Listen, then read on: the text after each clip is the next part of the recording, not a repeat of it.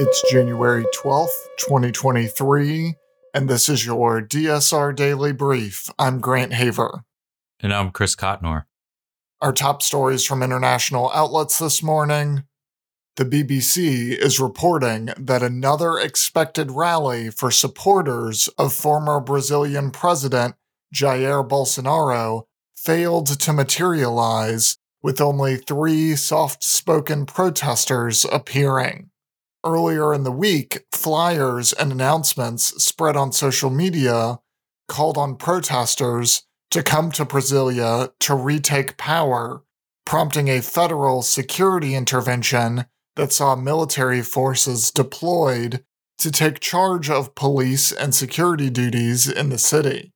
Ahead of the planned rally, authorities announced that demonstrators would be subject to bag searches forced to pass through metal detectors, and prohibited from carrying objects that could potentially be used as makeshift weapons, such as metal flagpoles. While protests fizzled nationwide, on social media, some supporters of the former president speculated that the potential rallies were government ploys to entrap potential opponents. Protests against Peruvian President Dina Boluarte's government that have left 48 people dead since they since they began a month ago spread through the south of the Andean country yesterday with new clashes reported in the tourist city of Cusco according to the AP. Health officials in Cusco said 37 civilians and 6 police officers were injured after protesters tried to take over the city's airport protests and road blockades against Boluarte and in support of ousted President Pedro Castillo were also seen in 41 provinces, mainly in Peru's south.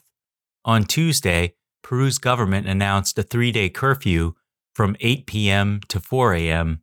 in Puno. People in China have been warned against traveling to visit their elderly relatives during the Lunar New Year holiday as COVID spreads rapidly through cities and into regional and poorer areas. The holiday period, which begins on the 21st of January, was supposed to be a return to festivities and travel after the lifting of most COVID restrictions in December. But instead, it is coinciding with a wave of infections. Health authorities said this week the peak of infections had passed in several big provinces and cities, including Beijing and Shanghai. But there are serious concerns for regional areas where health resources are more limited and older people are more likely to be unvaccinated. However, these assessments should be taken with a grain of salt as the Chinese government stopped publishing most infection data since the sharp rise began and holds an extremely limited definition of COVID related deaths, counting it only if the patient died of respiratory failure. Elsewhere, according to Deutsche Welle, the European Court of Justice, ECJ, on Thursday ruled against discrimination against self employed workers because of their sexual orientation in Poland.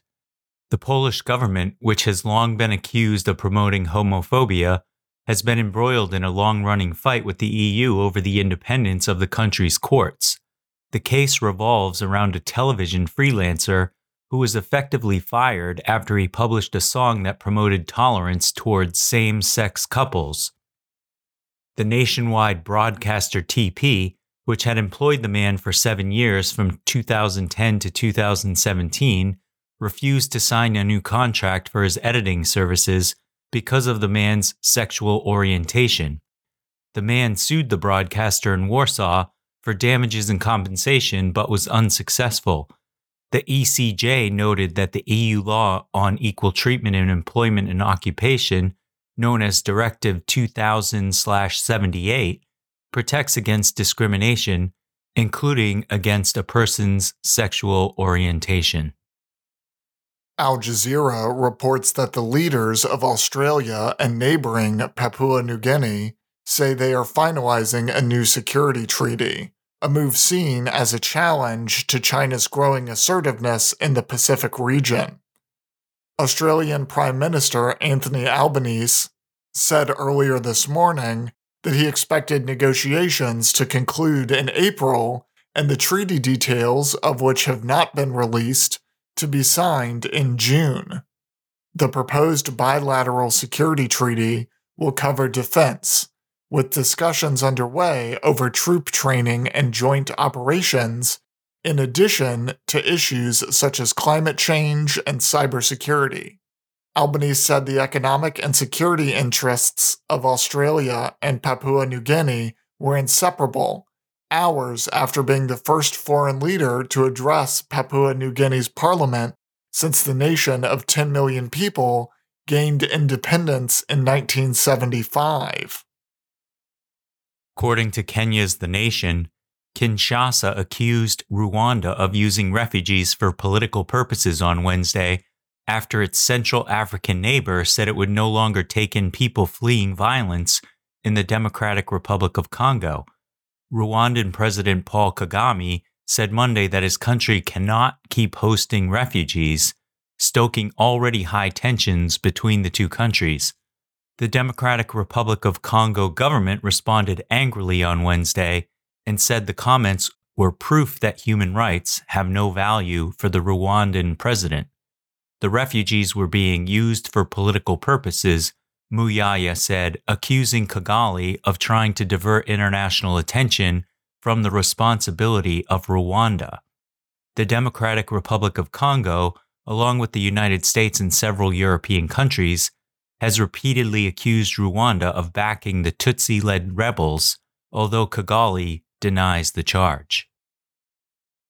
Reuters is reporting that Malaysia has said it would stop exporting palm oil to the European Union in response to a new EU law aimed at protecting forests by strictly regulating sale of the product. The law bans sale of palm oil and other commodities linked to deforestation unless importers can show that production of their specific goods has not damaged forests. The EU is a major palm oil importer, and the law agreed to in December has raised an outcry from Indonesia and Malaysia. Environmental activists blame the palm oil industry for rampant clearing of Southeast Asian rainforests, though Indonesia and Malaysia have created sustainability certification standards mandatory for all plantations.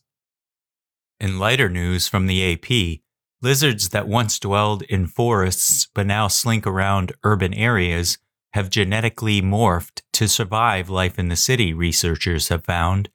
The Puerto Rican crested anole, a brown lizard with a bright orange throat fan, has sprouted special scales to better cling to smooth surfaces like walls and windows, and grown larger limbs to sprint across open areas, scientists say. We are watching evolution as it is unfolding, said Kristen Winchell, a biology professor at NYU and the main author of a study published Monday in the Proceedings of the National Academy of Sciences. As urbanization intensifies around the world, it's important to understand how organisms adapt, and humans can design cities in ways that support all species, Winchell said. The scientists chased after dozens of lizards for their study, catching them with their hands or using fishing poles with a tiny lasso to snag them. DSR Daily Brief branded tiny fishing poles with lassos are available on our website. That's all the news we have for you today. Be sure to rate, review, and subscribe so that more people can find the show. If you have a tip, topic, or correction you'd like to flag for us, please email us at podcasts at thedsrnetwork.com. Members of the DSR Network will receive an evening newsletter version of the DSR Daily Brief and bonus weekend briefs. If you aren't a member, go to thedsrnetwork.com and become a member to make sure you never miss any of our analysis. If you want more in depth discussion of these issues, be sure to follow the links in the show notes to read our sources and tune into our sister podcasts on the DSR network. Stay safe and stay tuned to the DSR Daily Brief.